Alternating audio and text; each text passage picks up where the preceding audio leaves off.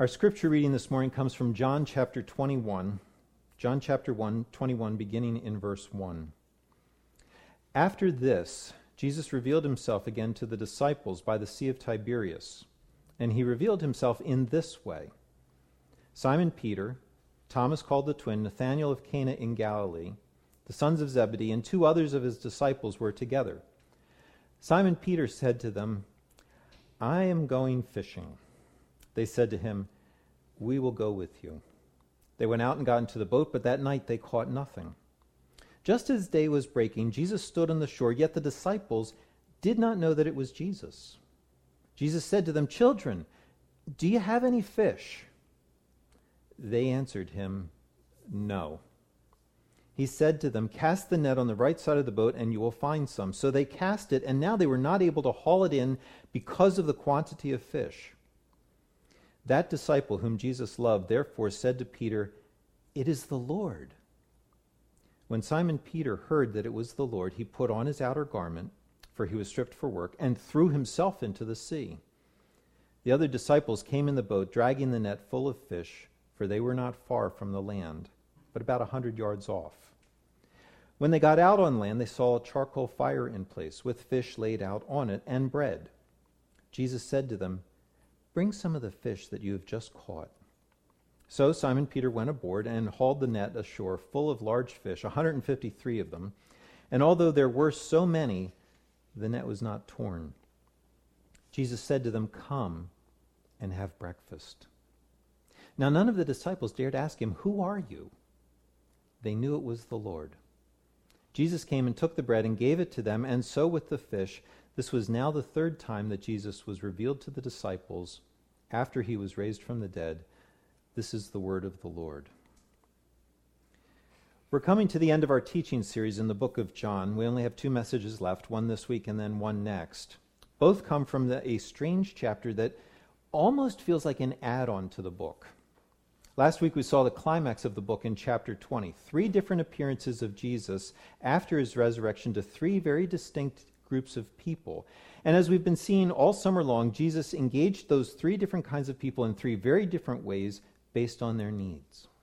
And as he did so, we saw that God has a heart for these kinds of people. God has a heart for the marginalized, those who are living on the outskirts of society. He has a heart for moral failures who can't seem to live up to what they know is right and good. He has a heart for radical skeptics who are struggling with their doubts. These are the people that are on God's heart in a special way.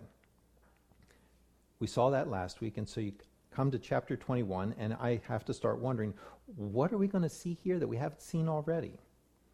John told us that he could fill the world with books about all the things that Jesus did, that he has lots and lots of material at his disposal. So whatever he writes is because it tells us something about that, that's essential about our God and is essential for our faith in this God. So what then does chapter 21 add? Well, it's amazing to see Jesus appear to his disciples after they had rejected him. That's amazing grace. But it does kind of leave a question hanging out there. How does he really feel about them? Okay, he came to them, that was good. But they had rejected him. They rejected him after promising not to abandon him. And so their failure is not a failure in the abstract, their failure is personal. They failed him. They broke trust with him. They couldn't handle the pressure of the moment. They went back on their word. They did what they said they wouldn't do, and they broke their relationship. You can imagine then the questions that are sort of hanging out there. Where, where does that leave us with Jesus? How's he feeling about us? It's true of all of the disciples, especially true of Peter. Peter had led the charge about how loyal he was going to be, how he much how, how much he would sacrifice to remain loyal, even if that meant he had to die in the process. He's a little bit more in the foreground than the rest of the disciples, and then he, in the foreground, denies Christ. Where does he now stand with Jesus? Now, let me ask you, kind of an aside, let me ask you first what do you do when someone breaks your trust? When someone violates their relationship with you? When someone turns their back on you, or when someone waits for you to turn their back and then they stab you in it? What do you do when someone that you had been close to lies to you? Or they lie about you? Or they ignore you, they mistreat you, they shut you out, they break their agreement with you. What do you do when you feel betrayed? I was talking with a man one time. He described a friend that he had grown up with in school, and this friend did something to him that, that felt like such a violation of their friendship that this man told me, I cut him off right then and there. We'd hung out for years, we'd been in each other's houses, we knew each other's families, but I never spoke to him again. And he said it with a sense of pride, a sense of, this is how strong I am relationally, you will never hurt me again. That's one way people deal with betrayal. They cocoon themselves.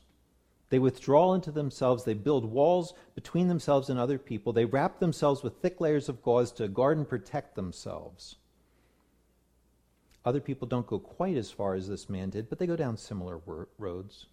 They withhold their heart from someone else. They're cold to that other person. They give the other person the silent treatment. They hold themselves back from the person who's hurt them. It looks strong, but it isn't. It's self protective. They harden themselves so they can't be hurt without realizing that that hardness now does what? It prevents them from having any relationship and having any connection. It's one way of handling betrayal. It's more of the passive way guard yourself. You do whatever you have to do so that you won't be hurt again. There's also a more active way of handling betrayal, a little more aggressive, which is essentially to say, I will make you pay for what you did to me. I will punish you. Some people make other people pay physically. They're threatening. Some people are abusive physically. Some people are directly physically abusive. Some people are indirectly physically abusive. They throw things at the walls. They break things. They slam doors. They stomp around. Other people punish more verbally than they do physically. They yell and scream. They badger the other person with questions. They insult them. They berate them. They insist on bringing the same thing up over and over and over and over and over again until they drive it into the ground, until they drive the other person into the ground with it. And they do all of that to communicate very simply I will make you pay. So that what? So that you'll know I'm serious. And so that you will think twice. You will think many more times than twice before you ever pull a stunt like that again. Because if you do, you know exactly what's waiting for you on the other end of that. Now, very interesting. Think about all these strategies the passive ones, the aggressive ones. You think about all these strategies, as different as they all are, they actually have one thing in common. Not one of them is motivated by love. They're not strategies that begin by thinking, what does this other person need? This person who has violated our friendship, who's broken our relationship. This person has been faithless. They've been captured by faithlessness. Now, what do they need in order to become a faithful person who loves faithfully? None of those earlier strategies think like that. They're not restorative strategies. They're all self serving, they're all self protective. And therefore, what do they do? They further harm the relationship. They are faithless ways of handling faithlessness. And when you engage in them, you will ruin the relationship that much more. Because instead of just one person sinning against the relationship, now you have two. Now, did the first person start it? Well, of course they did. But does that first violation of trust justify the second violation? Does it justify additional third, fourth, eighth, eighteenth violations? Uh, of course not. At which point, someone's going to say, okay, now I, I feel like you've kind of led me into this cul de sac. I feel like there's no real good answer here. If protecting myself is bad and if punishing the other person is bad, what am I supposed to do? I'm just supposed to put up with whatever they've done? I, I, I, just pretend it wasn't as bad as it was, that it didn't really bother me, that, that they can do whatever they want, whenever they want, and, and I just have to get over it. Is that what you're telling me? That's not what Scripture tells you. That's not what God does when you break trust with Him. How do you know that? John chapter 21. Here you see Jesus engaging with a group of guys, especially Peter, who have violated their friendship with him and broken his trust. And he neither protects himself or punishes them. Instead, by the end of the chapter, you realize that what he's done is restore Peter. He's restored him relationally, and he's restored Peter to his place in ministry. Now, to discover how that's possible, you have to ask two questions. Two questions that we'll try to answer today. First, what do you need to do when trust is broken? How do you need to respond when someone violates your trust? When they break relationship, what do you need to do? And then, secondly, what do you trust in that lets you do that? What are you trusting in other than protecting yourself or punishing them? What are you trusting in that allows you to respond differently? So, what do you need to do? And what do you trust in when someone breaks your trust? Just two points today. I shouldn't have to say this, but I'm going to anyway. Today's not going to answer all of your questions about how to restore relationships. There's a lot more that can be said. Today's not exhaustive, but today does what? It gives us a good start. It gives us a start that will keep us from making things worse. It gives us a start that will open a door to restoration. So let's get started. What do you need to do when trust is broken? Jesus does two things here. First, he moves toward the person who's hurt him. Verse 4 He stands on the shore of where the disciples are fishing. He's gone looking for them and he's found them. He puts himself into their general vicinity. He enters into their world. He doesn't wait for them to come find him. Then, verse 5, he calls to them. He initiates a conversation with them. He doesn't stand there silently on the shore waiting for them to row in and then start talking with him. Just like when he appeared to them twice before, he goes to them and he is the one who breaks the ice. He starts the conversation, he initiates. But he does more than simply initiate, he communicates, secondly, in his initiation, that he has good intentions. Verse 5, he uses a word of intimacy. Our translation, uh, in our translation, he calls to them children, which is a literal translation of the word he used, but when you use it in this context, it actually has a different connotation than older, younger. According to the lexicon used in this context, what's in view is affection. The word signals that there is a special relationship here, a relationship of endearment. So Jesus is not demeaning them by calling them children. He's telling them, You're special to me. You are friends. I am friendly. And his words communicate here's how I feel about you. They communicate his goodness. But more than what he says, however, is what he does. They get on land and they discover, verse 9, that he's been making breakfast and that it's for them. He invites them, verse 12, to a warm meal after they've been working all night. Verse 13, he serves them personally. Now, what is he doing? He's signaling his heart for them in his words and in his actions. He's letting them know that he is for them, not against them, that he's thinking about them, that despite what they've done, he still has their best interests at heart. They have been faithless to him, and he remains faithful to them. And they know that by how he acts toward them. So let me ask you is that how people experience you? When someone sins against you, do they find you warm? Do they find you inviting? Do they find you welcoming? Do they find you still committed to them and still committed to your relationship with them? Do they find you spending lots and lots of your energy to let them know that? Is that how people experience you? Now, let me confess something. This is hard. This is hard for me personally. I don't think I'm alone in this. But it's hard for me to communicate friendliness when I don't feel friendly. It's easier for me to shut down, easier for me to hold a grudge.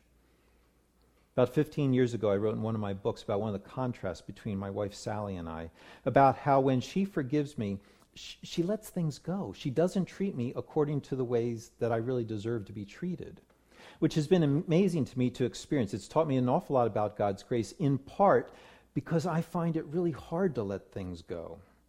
I find it very hard to be warm, like I was not very warm this past week with someone in my family. Find it very hard. And when you hold a grudge, when I hold a grudge, when you feel like you've been sinned against, it's so hard to go to that other person and restart the relationship. You feel like I shouldn't be doing this. I'm not the one who screwed everything up between the two of us. You should be the first one to make a move here. And I really don't want to communicate good feelings until you start first. Because you might take advantage of me again. It's been very good to see that over the past 15 years I've grown. I think I'm more gracious than I was. But when I look at Jesus standing there on the shore, when I look at myself this past week, I realize how much further I still have to go. So I'm asking, please pray for me. I'm not just speaking to you, Scripture here is speaking to me. So, first, what do you need to do when someone breaks your trust? You need to go to them. You need to go with an attitude that says, I still care about you. I want you back. But second, what do you trust in? What gives you the inner strength to go to somebody with that kind of attitude? What gives you the energy, the power, the confidence to go to someone who's already proven they can't be trusted? What motivates you? What do you trust in when someone else can't be? Well, there are two bad options here. Option one, you figure, well, I, you just have to trust them anyway. You have to trust that their goodness, that their concern for you, that their ability to overcome their weaknesses is going to be strong enough that they can be trusted, which frankly sounds like a horrible idea. They've just shown you that they can fail you. They may not want to fail, but clearly they're able to. So deciding to rest all your weight on them feels like you have to shut your brain off. Like you have to play let's pretend with your relationship. Let's pretend that you won't ever let me down again. That doesn't seem reasonable. It, it, certainly doesn't seem hopeful. So if you can't trust the other person, option two, you're left having to trust yourself. You have to trust your ability to police the other person, to hold them accountable so they can't sin against you again. And so you have to check their computer history. You have to take away their access to credit cards and to bank accounts. You have to badger them with questions about where they were and what they were doing. None of which makes the other person feel like you're for them. Worse, it makes you realize you don't have a true friendship. Because the quality of the relationship now depends completely on how well you are able to stay on top of what they're doing. And so it starts to feel like the friendship is only as good as you are, not as good as both of you could make it. And you're afraid then that as soon as you let up, it's going to go downhill again. Both of those options cannot be what Jesus is trusting as he's standing on the shore of the sea calling out to the disciples. Think about for a moment, you realize it's not what he trusts in his relationship with you either. Jesus never makes you feel like he's playing, let's pretend that you're better than you are. And you also never feel like he's smothering you constantly on you. How is that possible? How can he give himself to relationship? How can he give and give and give and give and give without giving up? It's because of the resurrection. His resurrection introduces a third option because his death and his resurrection bring a new reality into play. Think about the passage and you realize here that you have hints, you have indicators of the resurrection. Verse 4 It's early in the morning, just at the break of day. And that's language that's intended to take you back to chapter 20, verse 1, where Mary Magdalene went to the tomb, quote, while it was still dark. As Jesus is standing there at the break of day on the shore, it's a small hint, it's an indicator that you have a similar kind of setting. It reminds you Jesus has risen. And it's telling you, don't forget it. There is a new reality that's taken place. Something new has broken into this world from outside, something that is much stronger than all of the sin that controls everything that takes place here in this world. It's early in the morning. The resurrection is here. You have another hint. Down in verse 12, Jesus doesn't look like he used to. Did you catch, did you catch how strange verse 12 is? None of the disciples dared ask him, Who are you? They knew it was the Lord. In other words, they really wanted to ask a question. They really wanted to look at him and say, Who are you? But they didn't dare. They didn't dare because underneath they really knew who he was, but the question was still in their minds. How does that make any sense? Has to be because Jesus doesn't look like what they remembered. Similar when Mary Magdalene meets him for the first time in the garden uh, after he's risen, and she doesn't recognize him at first. She thinks he's the gardener until he talks to her. Similar to the ways that the disciples on the road to Emmaus, they don't recognize who they're talking to all day either. His disciples have to see him by this and know him by the scars. His body after the resurrection doesn't look like his former body, and it's another hint, it's another reminder here of the reality of the resurrection. The reality of the resurrection is right there in that moment. Jesus has brought it with him. There's some other changes too, not just in Jesus, but there's something different about creation. Something you catch a glimpse of in this miracle. Honestly, don't you think this miracle is kind of weird? I mean, it, it, it's a strange miracle. Jesus already has fish cooking. Why do they need to catch any? He doesn't need their help getting breakfast for them. He's already got fish there, so why tell them to cast the net on the other side? Think about the picture that you're being offered here. Before Jesus says anything, the water is barren, it's empty. The guys take all night proving that. They fish all night, they catch nothing. Then the resurrected, resurrected Christ shows up, and suddenly, when he speaks, that's all it takes, when he speaks, the water is now full of fish. It's teeming with fish, it's swarming with fish, where previously there were no fish. And I'm using those words very intentionally teeming, swarming, because they translate a word that you find way back in Genesis. Genesis chapter 1, when God is creating the world and he's speaking to the world that he's making. And at one point, he says, Let the waters swarm with swarms of living creatures. And when he says that, the water that previously was empty, devoid of living creatures, is now full, swarming with these living things. And once it is swarming, God stops and he gives his stamp of approval. He says, That's good. That's the way it should be. What's this tell you? It tells you that a world without fish is bad. It's not the way that the world should be. God made this world to be rich, full, abundant, swarming with living creatures. When it's not, what are you seeing? You're seeing that the curse is in control. And so the guys spent all night long living in a cursed world. What Jesus' miracle from the shore tells you is that the power of that curse has been broken. The renewal of all things has begun. The restoration of all that's been broken is here. The power of the curse is broken. The nets are full. You've now entered into a world where your labor is rewarded. The nets are full, but they don't break, which is also new. Under the curse, creation fights against you. Nothing works the way that it's supposed to. God cursed the ground after Adam and Eve sinned. He said, Thorns and thistles it shall bring forth for you. You can't do anything easily in this world. Something always resists you and resists what you're trying to do. Fishing nets break in this world if they're too full. But at the word of the risen Christ, the nets are full and they don't break. The futility of living in a cursed world is being taken away. Creation is no longer fighting the children of God. Why do you need chapter 21? Why do you need to know this miracle? It tells you that you're standing at the dawn of a new creation.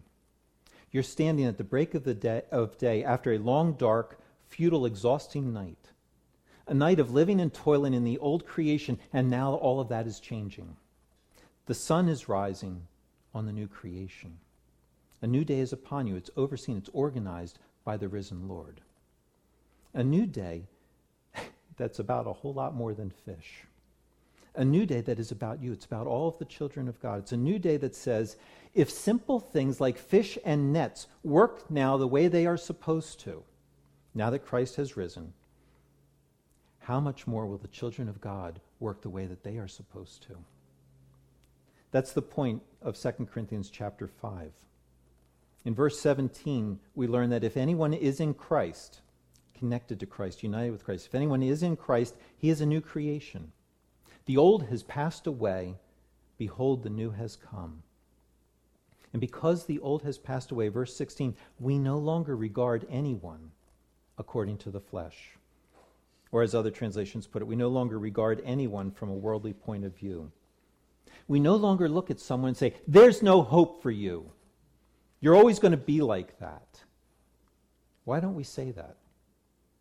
It's not because we have such great confidence in that person, it's because we have such great confidence in the new creation. We have confidence in verse 14 that Christ died for us and therefore, since we are in him, we're joined with him, we also died to what? To the old creation. We have confidence that we died to the old creation and its ways of living because we died to its controlling power over us.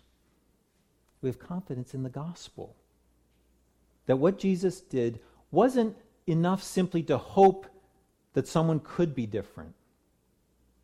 We have confidence that what Jesus did guarantees that they will be different. That's why Jesus is standing there welcoming his guys with open arms, Peter included. He's not putting his hope and trust in Peter that Peter's never going to fail him again. Read the book of Galatians, you discover that Peter did fail again. Jesus is putting his hope in his own resurrection. The resurrection that's pulled Peter out of the old creation, made him part of the new. And now, because of that, what is most true of Peter is what he will be, not what he was. And the question then is do you believe that? Do you believe that the resurrection is so powerful that it will overcome every bit of brokenness in someone when Jesus makes them part of the new creation? Do you believe that? Say, well, I, how, how do you know if you do or, or don't? Listen to your self talk when someone sins against you. What is it that goes through your mind when your spouse breaks your trust? What goes through your mind when your child sins against you or your parent or your friend sins against you? Do you think, do you think things like, oh, what's the use? Why even bother trying? She won't listen, he'll never change. When you think like that, you're considering someone from a worldly point of view. If they're a Christian, you're denying the power of the resurrection in their life. You're saying it won't work for them. They're always going to be what they were. If they're not yet a Christian, you're saying they're never going to be a Christian. But how do you know that? What right do you have to be hopeless about them? How do you know, in fact, that this failure that you're now struggling with is not what Jesus will use to actually bring them to himself? When you think hopeless thoughts about someone, about anyone, you're considering them from a worldly point of view. You're saying people don't change. You're saying past failures are indicative of future performance that their past controls them. You're saying the power of the resurrection, the new creation, cannot affect their life. You're denying the resurrection. And when you do that, you're looking at people through the lens of the curse.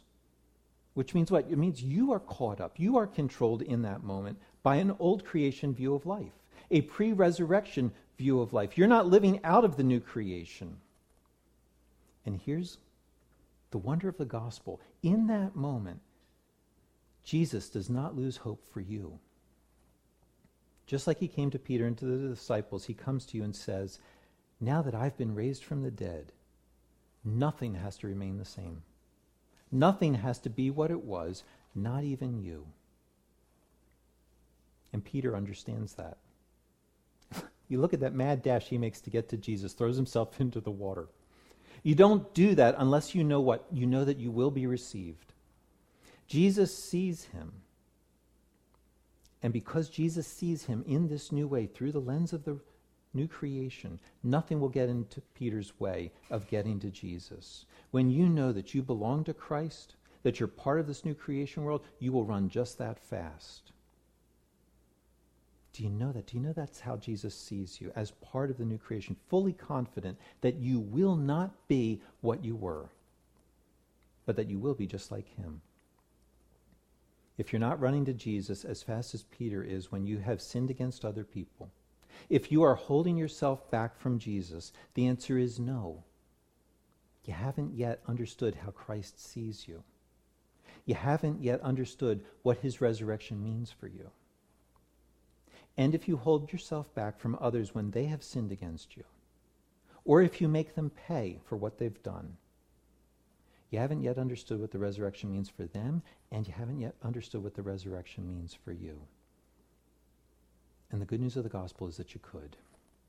Tell Jesus that you want him to find you, that you want him to come looking for you, that you want to experience the reality of the resurrection in your life, that you want to be done with the old creation you want to be done with old creation ways of living, with old creation ways of seeing things, and that you want to live in the power of this new day that He's brought. Tell Him that, and He will come. Let's pray. Lord Jesus, thank you. Thank you for opening the door to a whole new reality. Lord, thank you that we do not have to be what we were. Lord, that we do not need to sin against you. We don't need to sin against others. That we don't need to take others' sin against us as though it was ultimate. Thank you, Lord, that you have come to rescue us, to restore us, to bring us into this glorious new creation. Thank you, Lord, that that will be our destiny because of what you have done. In Jesus' name, amen. Close this time with a song, uh, just reflecting upon this gift of Christ, um, remembering that by his blood we are received, we are accepted as we are, and may we find hope and joy in that.